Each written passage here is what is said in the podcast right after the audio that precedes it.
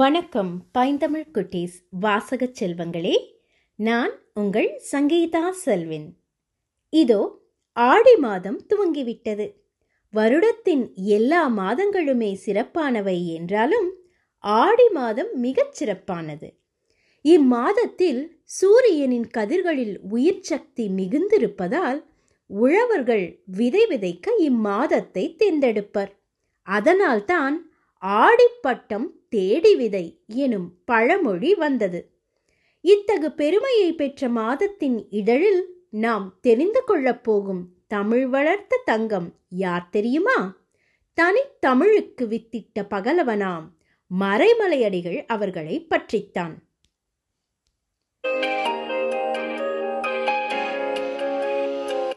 நாகை மாவட்டத்தில் உள்ள காடம்பட்டியில் சோக்கநாதர் சின்னம்மை தம்பதியினருக்கு ஆயிரத்தி எட்நூத்தி எழுபத்தி ஆறாம் ஆண்டு சூலை திங்கள் பதினைந்தாம் நாள் பிறந்த அவரது இயற்பெயர் வேதாசலம். பள்ளி படிப்பை கூட முழுதாக முடிக்க முடியாதிருந்த குடும்ப சூழ்நிலையில் இருந்தாலும் தனக்கு தமிழின் மீதிருந்த ஆர்வத்தாலும் கடின உழைப்பாலும் சிறு வயதிலேயே பல தொல் தமிழ் இலக்கியங்களை கற்றுத் தேர்ந்தார்.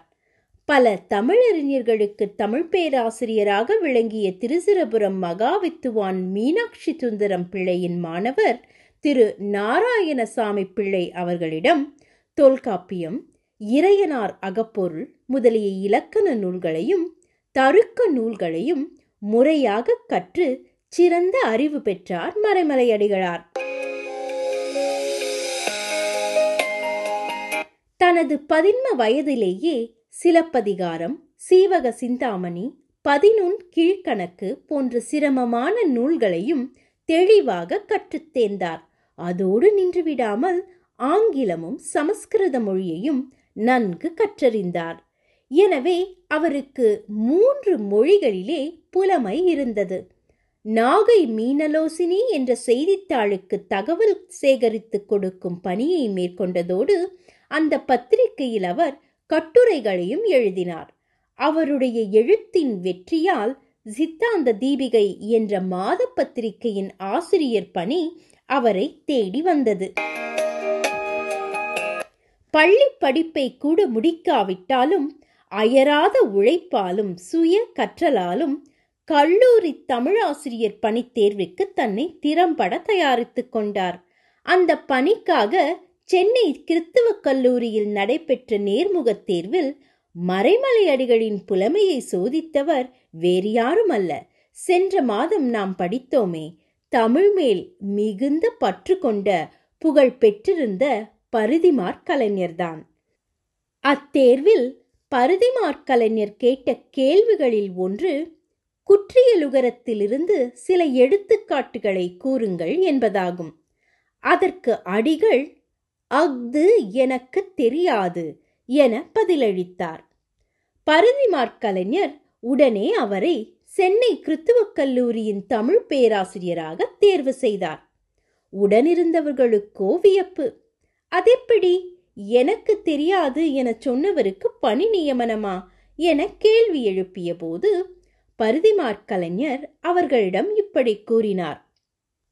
அவர் கூறியதில் அஃது ஆயுதத்தொடர் குற்றியலுகரம், எனக்கு என்பது வன்தொடர் குற்றியலுகரம், தெரியாது என்பது உயிர்தொடர் குற்றியலுகரம் என்று அடிகளின் தமிழ் புலமையை மற்றவருக்கும் தெளிவுபடுத்தினார் பரிதிமாற் கலைஞர். இப்படி தனது இருபத்தி இரண்டாம் அகவையிலேயே தன் தமிழ் அறிவால் பரிதிமாற் கலைஞரையே பாதித்தவர் மறைமலை அடிகள். சென்னை கிறித்துவக் கல்லூரியில் தமிழ் பேராசிரியராக பொறுப்பேற்று மாணவர்களுக்கு எளிய முறையில் பாடம் கற்பித்தார். நூல் எழுதுதல், நூலாராய்தல், எழுதிய நூல்களை அச்சிட்டு வெளியிடுதல் போன்ற பல துறைகளில் அடிகளார் தமிழுக்கு செய்துள்ள தொண்டுகள் அளப்பரியன. அடிகளார் அரிய ஆங்கில நூல்களையும் ஆராய்ந்துள்ளார். கல்வி, உய்த்துணர்வு, சொல்வன்மை இம்மூன்றும் வாய்க்கப்பெற்றிருந்தார். ஆயிரத்தி தொள்ளாயிரத்தி இரண்டாம் ஆண்டு ஞானசாகரம் என்ற பத்திரிகையை தொடங்கினார். அதன் பெயரை பின்னர் அழகு தமிழில் அறிவுக்கடல் என்று மாற்றினார்.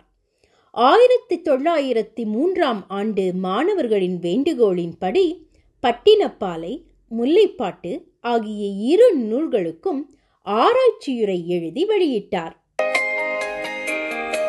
செய்யுள், புதினம், நாடகம், கட்டுரை, மொழிபெயர்ப்பு, ஆராய்ச்சி போன்ற பல துறைகளிலும் அடிகளார் நூல்களை படைத்துள்ளார்.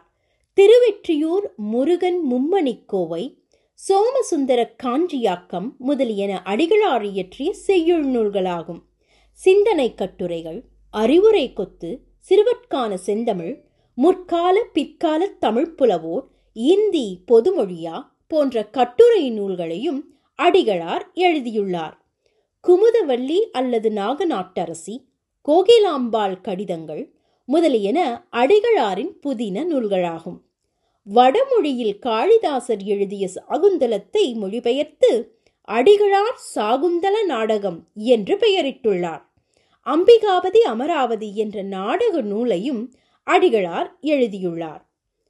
அடிகளாரின் ஆராய்ச்சி நூல்களை இலக்கிய ஆராய்ச்சி, கால வரலாற்று ஆராய்ச்சி, வாழ்வியல் ஆராய்ச்சி என்ற மூன்று பிரிவுகளாக பாகுபடுத்தலாம்.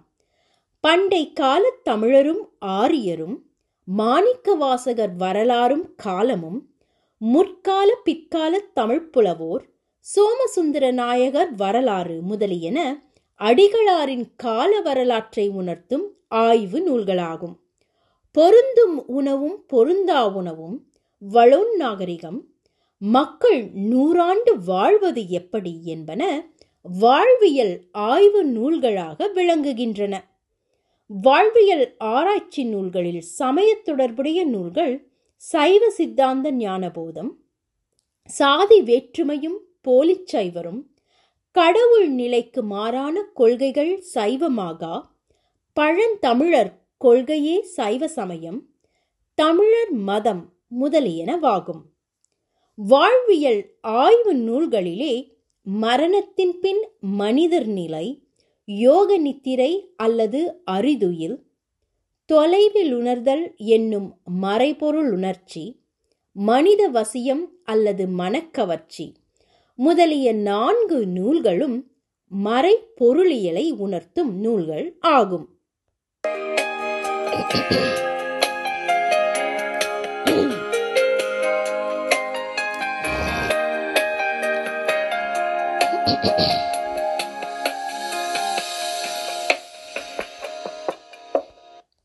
இப்படி தனது எழுத்தாலும் பேச்சாலும் தமிழ் வளர்த்த அடிகள் செயலாலும் தமிழே தனது உணர்வு என நிரூபித்த தருணமும் உண்டு.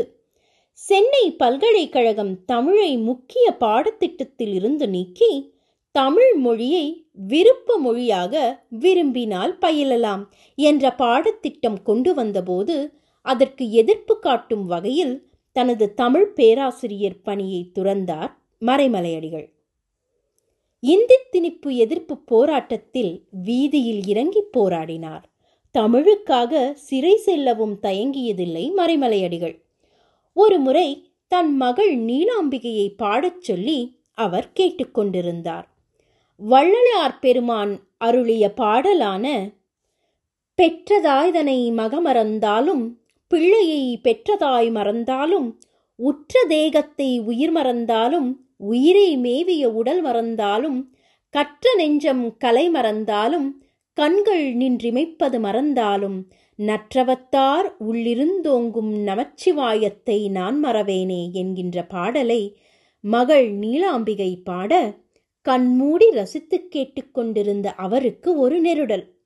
நீலா, இனிமையான இந்த தமிழ் பாட்டில் ஒரே ஒரு சமஸ்கிருத சொல் இருக்கிறது. உற்ற தேகத்தை உயிர் மறந்தாலும் என்ற இடத்தில் தேகம் என்பதை நீக்கிவிட்டு உடம்பாகிய யாக்கை என்று போட்டால் ஓசை இன்பம் அழகாக இருக்கும். பிற மொழி சொற்கள் கலப்பதால் தமிழின் இனிமை குன்றுகிறது என்றார் அவர். அப்படியானால் நாம் பிற மொழி சொற்களை நீக்கி தனித்தமிழிலேயே பேசுதல் வேண்டும் என்று பதிமூன்று வயதே ஆன மகள் நீலாம்பிகை சொல்ல, அன்று முதல் தனித்தமிழ் இயக்கத்துக்கான விதையை மண்ணில் விதைத்தார் மறைமலையடிகள். ஆங்கிலம், சமஸ்கிருதம் போன்ற மொழிகள் மீதான வெறுப்பால், அறியாமையால் தோன்றியது அல்ல அவருடைய தனித்தமிழ் இயக்கம். தமிழ் மீதான தனியாத காதலால் மலர்ந்தது. எம்மொழி துணையுமின்றி தனித்தியங்க வல்ல செம்மொழி நம் தமிழ்மொழி என தரணிக்கு உரத்துச் சொன்னவர் மறைமலையடிகள். அவர் தாய் தந்தையர் அளித்த இயற்பெயரான வேதாசலம் என்ற பெயரிலிருந்து மறைமலையடிகள் என்ற பெயர் மாற்றத்திற்கான பின்னணியில் இருந்ததும் தமிழே ஆகும். என் புத்தகங்களை மொத்தமாக படித்தால் ஒருவர் தமிழின் சுவையை அறியலாம் என்று துணிச்சலாகச் சொன்னவர் மறைமலையடிகள். தமிழ் மொழியின் மீது தீராத காதல் கொண்டு தனித்தமிழ் இயக்கத்தை ஆரம்பித்து தமிழ் மொழிக்கு தன்னிகரில்லா தொண்டாற்றியவர் மறைமலையடிகள். அதன் பயனாகத்தான் இன்று நமது தமிழ் செம்மொழி தகுதியை பெற்றிருக்கின்றது.